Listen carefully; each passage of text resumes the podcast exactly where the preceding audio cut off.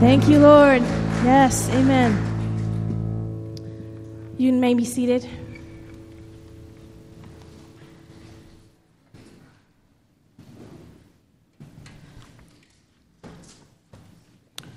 Our scripture reading this morning comes from various Proverbs that will be displayed up on the screen as we go. I'm going to start in Proverbs chapter 19, verse 20, which, if you don't like reading on screens, is on page 542 in the Red Bible here.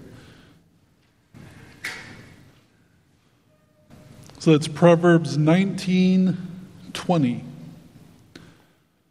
Listen to advice and accept instruction that you may gain wisdom in the future. Next, we'll look at Proverbs 13:10. By insolence comes nothing but strife, but with those who take advice is wisdom. And finally, Proverbs 15:22. Without counsel, plans fail but with many advisers, they succeed. This is the word of the Lord.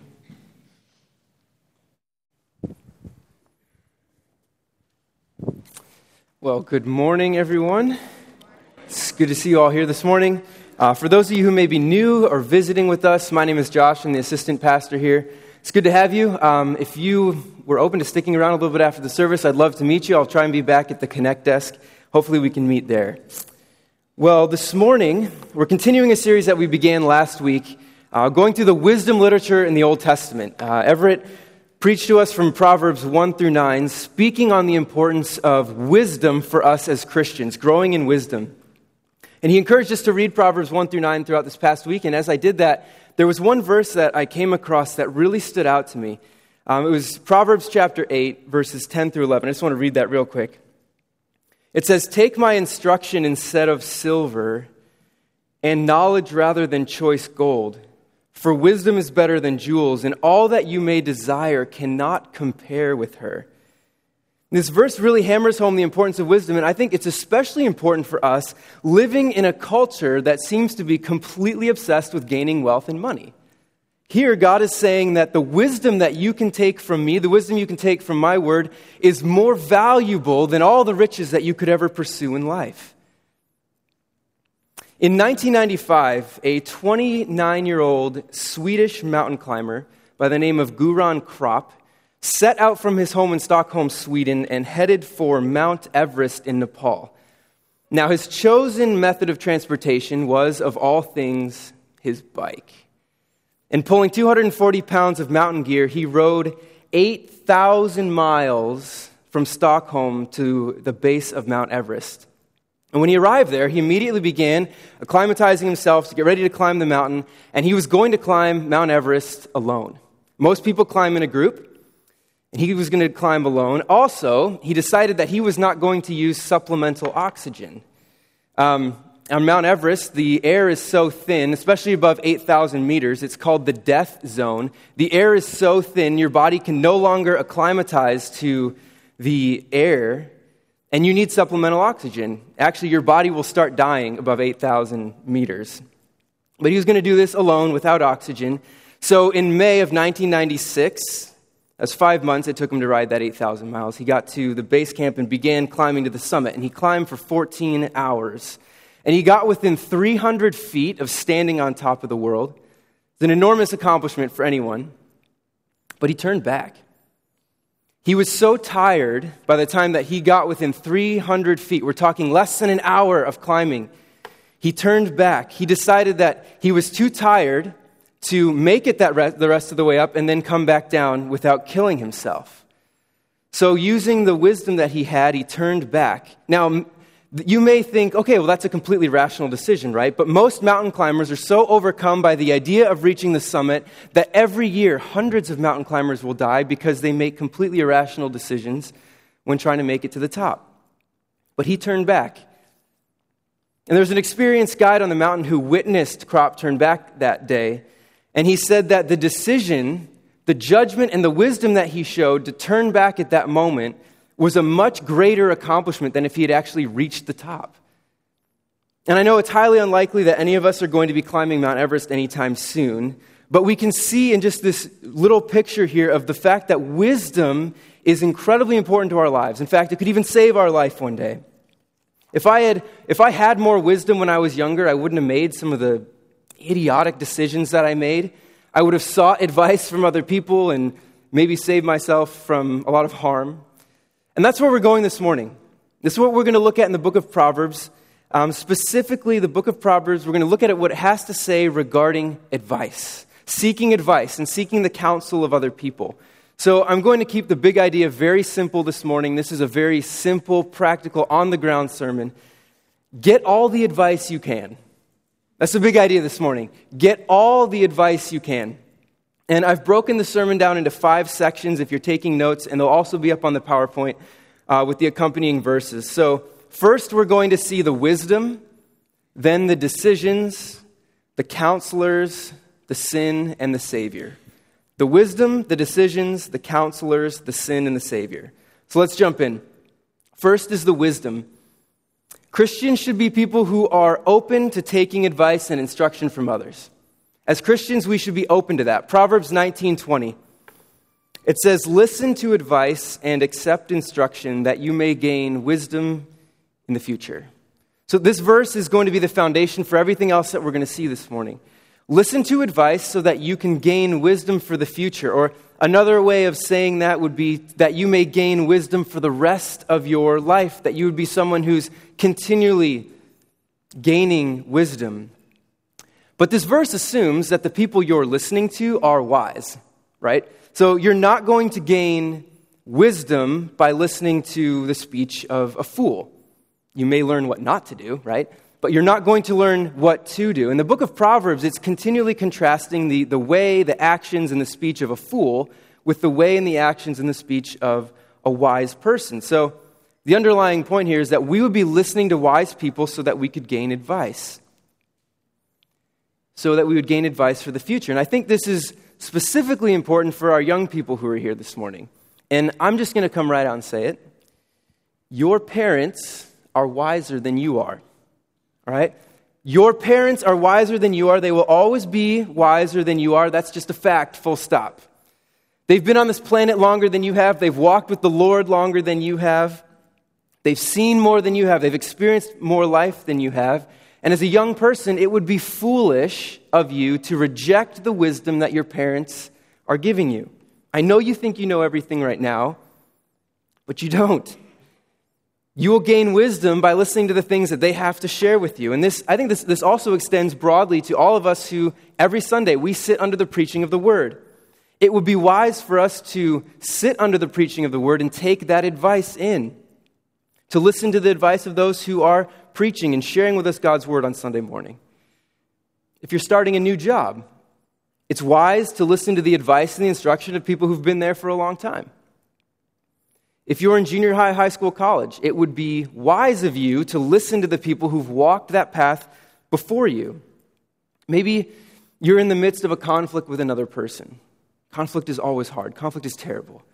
But it would be wise to listen to the advice of others on how to deal with that conflict. So, in general, be open to the advice and the instruction that others have to give you, especially the people in your life who you have established and said, This is a wise person. This person is seasoned. They, they understand life well. I'm going to listen to their advice. Or we can turn to Proverbs 13:10.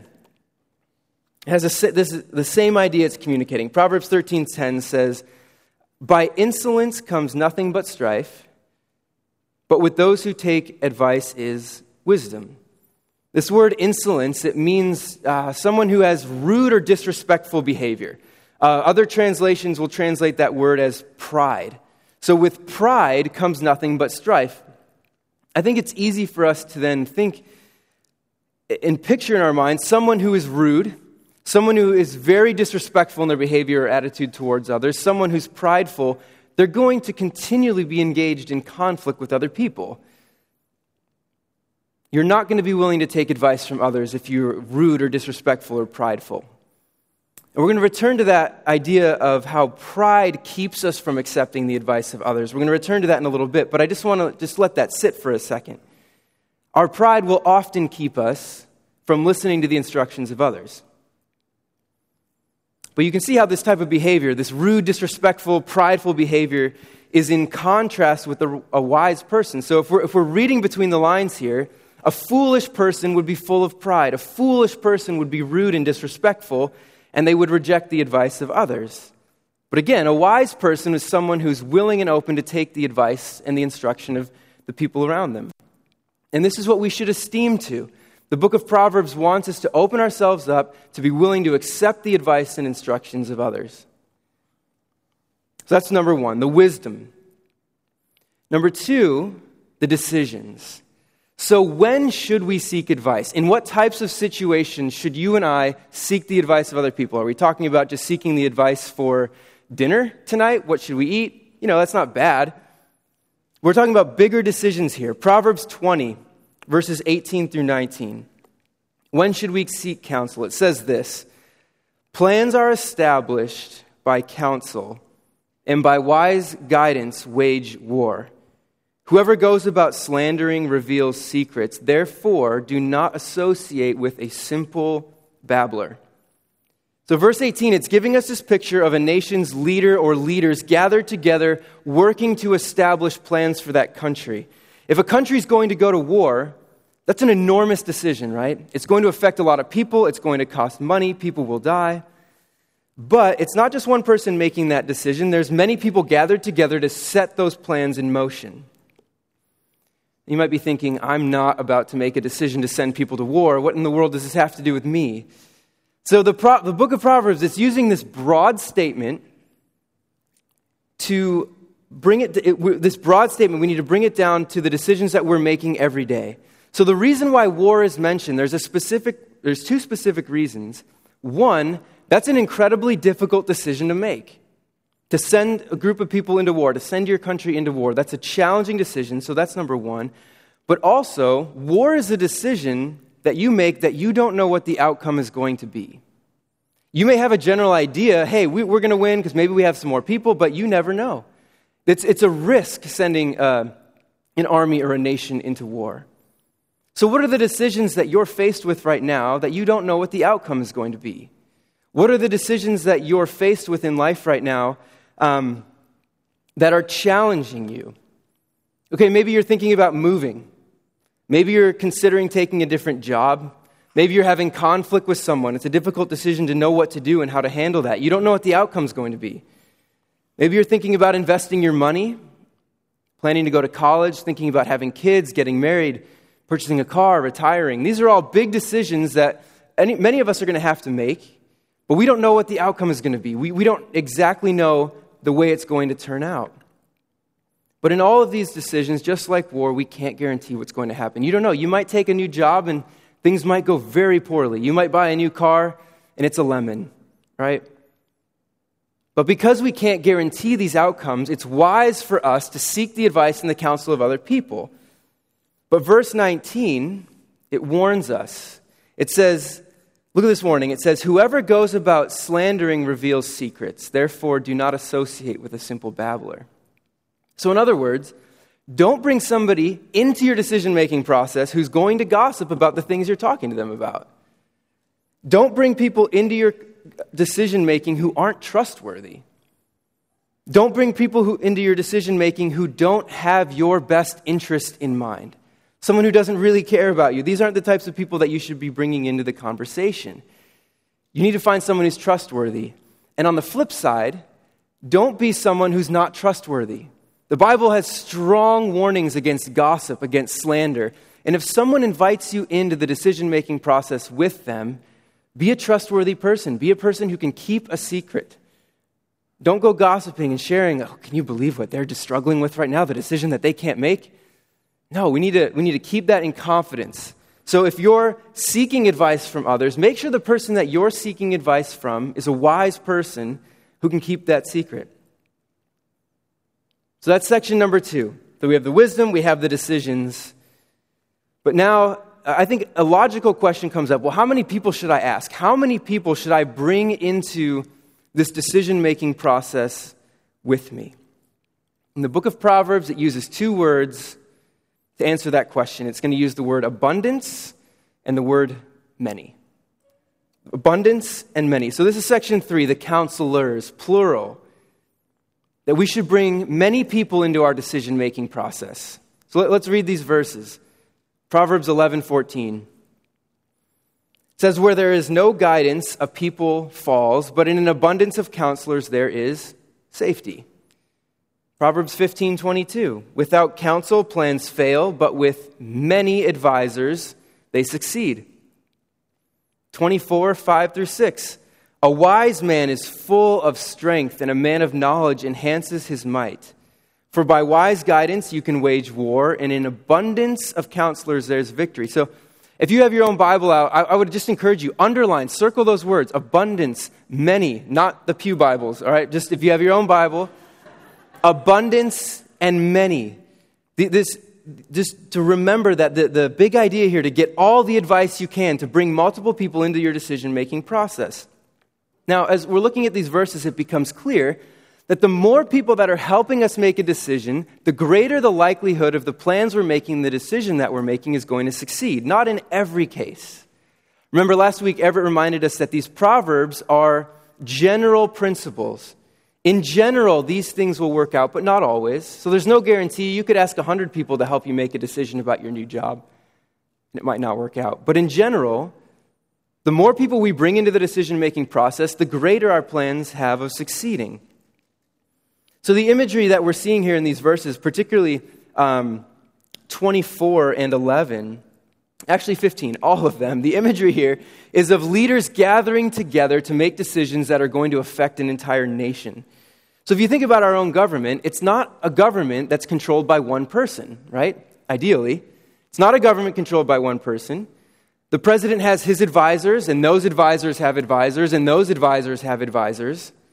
So you have a ton of people working together with accountability. There's structure built into our government to allow the president to make the best decision possible. There's, there's a lot of wisdom in that.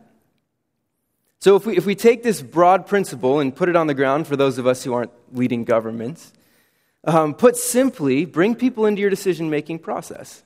It's wise for you to consult many people before making these big decisions and, and really listen to their advice. And I think we can often hear people. We can hear people give advice, but are we listening to the advice they're given. You know, Sherlock Holmes, he always said to Watson, right? He said, You see, but you do not observe. There's a difference there. We may hear the advice that people are giving us, audibly we hear it, but are we listening? Are we really taking into account what they're saying? So let's say somebody sends you a very critical email or a text or there's conflict. In that moment, you're obviously going to be very angry. You're going to want to respond generally in an ungodly way. But if you take a moment, pause, patient, bring somebody into that situation without gossiping, without slandering the person who's been critical of you, bringing somebody into that situation to help you think through how should I handle this? If you're planning to take a new job, talk to, talk to two, three, four, five people about this opportunity, people who know you well. It's easy for us to be deceived, right, into thinking, oh, this is probably the perfect opportunity for me. But then we bring other people in our lives who know us well, we bring them into the decision making process, and they can help guide us. Maybe you're considering moving or going to college. Again, bringing several people into that discussion process with you. Seek their advice. Let them pray with you, pray for you.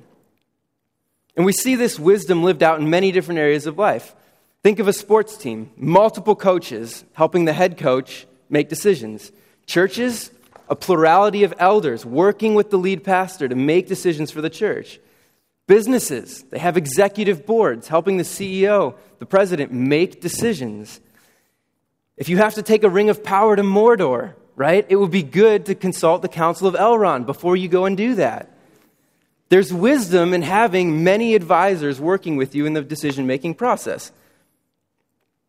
I think there's a really helpful illustration from the sport of baseball. Um, I can't take credit for thinking of this illustration, so I just want to pass some wisdom on to you.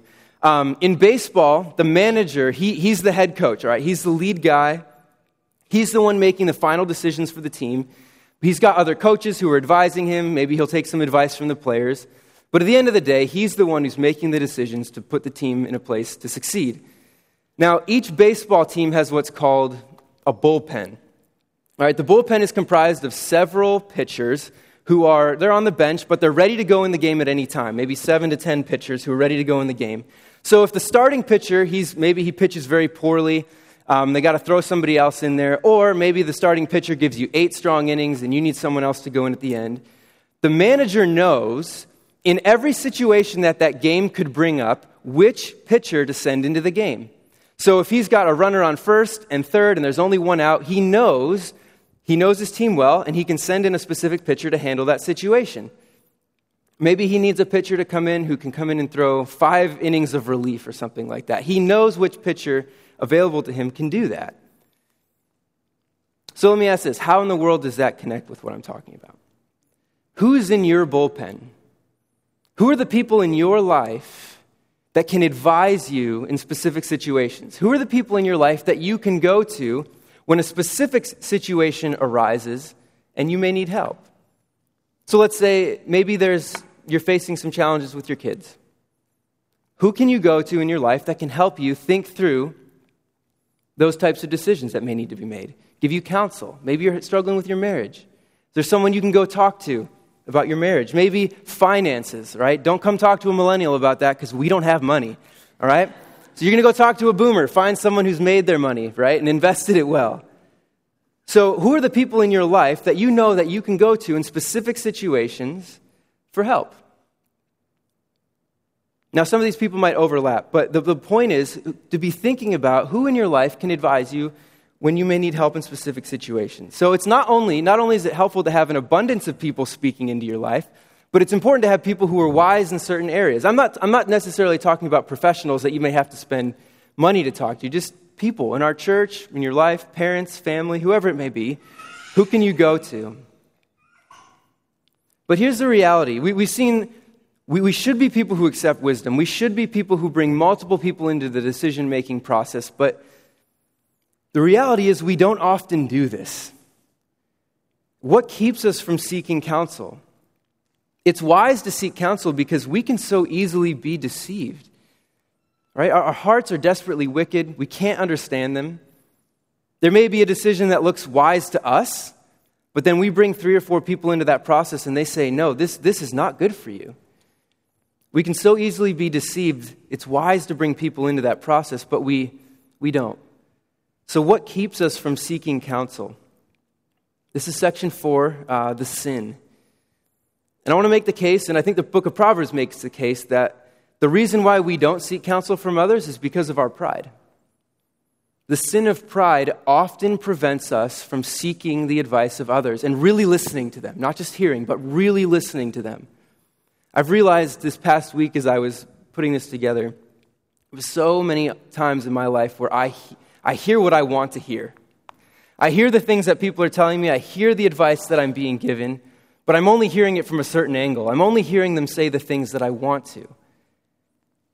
My pride so often gets in the way of making a good decision. Proverbs 12:15 it says this, "The way of a fool is right in his own eyes, but a wise man listens to advice." The way of a fool is right in his own eyes, but a wise man listens to advice. To think that we're right all the time or perfectly capable of making the right decision all the time, that is pride. To think that I don't need the help of others, that's pride. So, pride is thinking of ourselves more highly than we ought to think. It's thinking that we're better than everyone else, more capable, thinking that we constantly know better. It's putting ourselves in front of other people. Pride is an attitude that seeks autonomy not only from God, but from the people that He's placed in our life. As I was thinking about this, it, it just continued to get heavier and heavier for me. Um, but isn't it true that we often don't seek the counsel and advice of others because we don't want other people to think that we're incapable of making a decision? Right? I'm acknowledging a weakness. If I have to bring someone else into the process to help, I'm weak, I'm incapable. And I don't want others to think that. But that's pride. Maybe I just don't want others to know that I'm going through a challenging situation. That's prideful. Maybe, and, these are all things that I, have wrestled with this week. And maybe it's that I don't want to rely on other people. I don't want to inconvenience people. But that's pride as well. I so often want others to think that I have everything together, that, that I know what I should be doing all the time. That's pride. Not only is it pride, but Proverbs says that that attitude is, is foolish. It's foolish to not acknowledge that we need the help of others. It's foolish to make big decisions alone. This phrase, the way of a fool is right in his own eyes, it leads us to ask a series of really difficult questions. The first one I want to ask is Have you ever been wrong? And I don't mean actually never been wrong, but in your mind, are you just constantly right? You're always right about everything. Nobody's ever been able to prove you wrong. Nobody's ever been able to change your mind about something. It's a tough question to wrestle with. Are we quick to seek and take the advice of others, or are we constantly questioning everybody's motives? Is nobody good enough to help you? Do you consider yourself the most intelligent person in your life? This is pride. These are hard things to wrestle with. Or do you feel like if you were to bring somebody into the decision making process with you, they wouldn't understand you? You're too complicated to be figured out. Nobody could understand what you're wrestling with. That's pride as well. Are we too prideful to accept the advice of others? And I, I know, just sensing the tension right now, I know the answer is yes. For many of us, it's yes. For, the, for us this week, it's probably been yes. That I've been too prideful to accept the advice of others. And I don't want to keep pushing, but I have to. The book of Proverbs has very strong warnings against our pride. Proverbs 26 12, just, it says this Do you see that man who's wise in his own eyes? There's more hope for a fool than for him. Proverbs 16 5, it says, The Lord detests the proud. So, where does that leave us? That leaves us desperately needing a Savior, right? Our pride leaves us desperately needing Jesus. So that's where we're going. This section number five is the Savior. How does Jesus fix our pride? You see, we are broken. Pride was what caused Adam and Eve to rebel against God in the garden. Pride is at the root of almost all of our sin. In our fallen condition, pride is just killing us. But the good news is that God hasn't left us in our pride, God doesn't leave us there. The strongest antidote for our pride is the grace that God has given to us in Jesus. I want to say that again. The strongest antidote for our pride is the grace that God has given to us in Jesus. And I want to show us in the time that we have left how it is that Jesus in the gospel brings us to a place of humility where we can receive the advice of others, where we can accept instruction from other people. If you have your Bible, 1 Corinthians chapter 1, you can go there. 1 Corinthians chapter 1, we're going to start in verse 26. I'll give us a moment to flip over there. 1 Corinthians chapter 1, verse 26.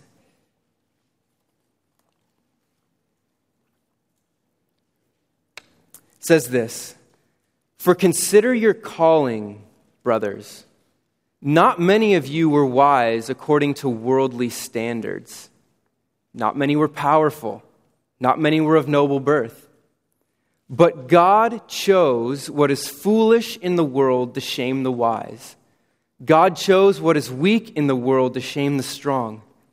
God chose what is low and despised in the world, even things that are not to bring to nothing things that are, so that no human being might boast in the presence of God. And because of him, you are in Christ Jesus, who became to us wisdom from God, righteousness and sanctification and redemption, so that, as it is written, let the one who boasts boast in the Lord. There's a lot going on in these verses. But here's what I want us to see this morning is that everything that you have in your life is a result of God's grace towards you, His unearned, unmerited favor. Everything that you have in this, in this life, especially our salvation, which is a main focus here, has come to you as a gift of the grace of God. Look at verse 26. I'm going to run through this quickly. He says, Consider your calling. God was the one who called you. Verse 27, we see twice God chose. God chose. He's the initiator, He's the one who brings His grace to you. Verse 28, God chose. Verse 29, God did this so that no human being could boast in His presence. Verse 30, because of Him, that's because of God, you, brothers and sisters, are now in Christ Jesus Jesus, who became to us wisdom from God, righteousness and sanctification and redemption. That is, the totality of our salvation from the beginning to from the beginning to the very end jesus is our salvation and he comes to us as a gift from the grace of god all of the progress that you make in the faith that, that, that word there sanctification that's what it means all of the progress that you make in your faith is a result of god's grace working out in your life all of it. And this leads to verse 31. It brings us all to a place where we can't boast. We can only boast in the Lord, the one who has done and accomplished all of this, the one who has taken this wretched sinner and made him a son of God. You see, brothers and sisters, everything that you possess, from the dollar that's in your pocket to the salvation that you have in Jesus Christ, is a gift to you from the grace of God. See, that, that's what grace is it's, it's a gift. It's God's unearned favor. Despite your rebellion, despite your sin, God has been gracious to grant us a salvation in Jesus Christ that we don't deserve. And He calls us to place our faith and trust in that, to swear allegiance to King Jesus and follow Him. This also brings us to a place, though, where we have to confess our sin. We have to confess our pride. We have to repent of that. 1 John 1 9 says that if we confess our sins to God, He is faithful and He is just to forgive us of our sins and to cleanse us of all unrighteousness. That's something that we have to remind ourselves of every day because we so often don't believe that, right? We sin and we ask for forgiveness, but am I really forgiven? Has God actually forgiven me? Do we trust His word? If God is faithful to forgive us of our pride when we confess it, when we turn from our pride, God is faithful to forgive us of our pride, to cleanse us of every speck of unrighteousness that we have. We confess, He forgives, and we move forward in His grace. You see, this reality should bring us to a place where we can do nothing but fall on our knees before God in gratitude, in humility, because I, I, can't boast in myself. That's illogical because everything I know that I have has come to me as a gift of God's grace. The reason I'm standing here this morning is because, God's, because of God's grace. The reason you are sitting here this morning, God has drawn you by His grace to be in this place this morning. That's not something that we can take for granted. My father in law is an incredible gift giver. It's almost as if he can anticipate what I want and what I need before he can give it to me. So Christmas is pretty awesome when we go and visit Carly's family. Um, he knows what I want, what I need. I don't even need to ask for gifts. Six months in advance, he's already doing Christmas shopping and getting things ready. It's incredible. So he's an incredible giver of gifts. He gives me things that I didn't even realize that I wanted or even needed. But think about this if on Christmas morning I'm sitting there and my father in law hands me a gift, and I look at it, open it up. Carly's family, they're from California, so they don't use wrapping paper. They actually wrap everything in cloth. I'm trying to be environmentally friendly. Sorry, that's completely free. Um, I, open, I open up that gift, and I look at it, and my reaction is, wow, I'm awesome. I'm amazing. Look at this. I'm so great. Wouldn't that be ridiculous? Like, we can see the absurdity of that, right? That I'm given a gift that I didn't earn. I didn't do anything for that. It was given to me. And then I turn inward and say, I'm the greatest. That's completely illogical. The only response to being given a gift is to turn to the giver who gave it in humility and gratitude and say, Thank you. To say, Thank you for what you've given me. Thank you for thinking of me. Thank you for considering me. And th- this is where the gift of grace that God has given us in salvation should be far greater than any Christmas gift that we could get, right? But we turn to Him continually, continually thinking about the fact that God has given me salvation. Everything that I have is from Him. And each day, as I'm thinking that, I experience the grace of God anew. I'm constantly reminding myself of the fact that God, in His grace, has given me salvation. He's given me everything I have. And there's a final point that I want to say. This brings us to the truth that because of Jesus, we don't read the book of Proverbs as condemned people. We, can't, we don't read the book of Proverbs as condemned people. And here's why I say this it's really easy to read the book of Proverbs and see all of this wisdom, see the things that I should have done, see the things that I should be doing, and realize I'm not doing them, and then reading the book of Proverbs and it calls me a fool. Realize that I haven't been wise. If you are in Christ, if you are here this morning and you have trusted that Jesus Christ is your Savior, Romans 8 1 says that there is now no condemnation for those who are in Christ Jesus.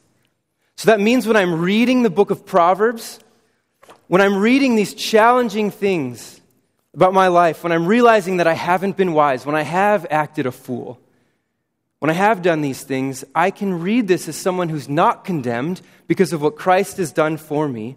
And in the power of the Holy Spirit, I seek repentance and move forward. That's all I can do. I'm, no, I'm not condemned by my failure to meet what Proverbs has called me to because I am in Christ. He is my righteousness, He is my wisdom. And I can read the book of Proverbs as a child of God and not one who's condemned, moving forward in the power of the Spirit when I fall short, seeking forgiveness. If you're with us this morning and maybe Christianity is something new to you, I just urge you consider following Christ. We've all fallen short of God's glory. We've all fallen short of His wisdom, and all of us lacks the righteousness that we need to have a relationship with God. But when we trust Christ, when we, when we trust the sacrifice, His sacrifice on the cross for our sin, when we trust that He was raised three days later from the grave, never to die again, when we trust that good news, God forgives us of our sin, He brings us into God's family. And now, as His children, we have the ability to live life the way that God designed us to live it. We can become fully human and live in the wisdom that God has given us.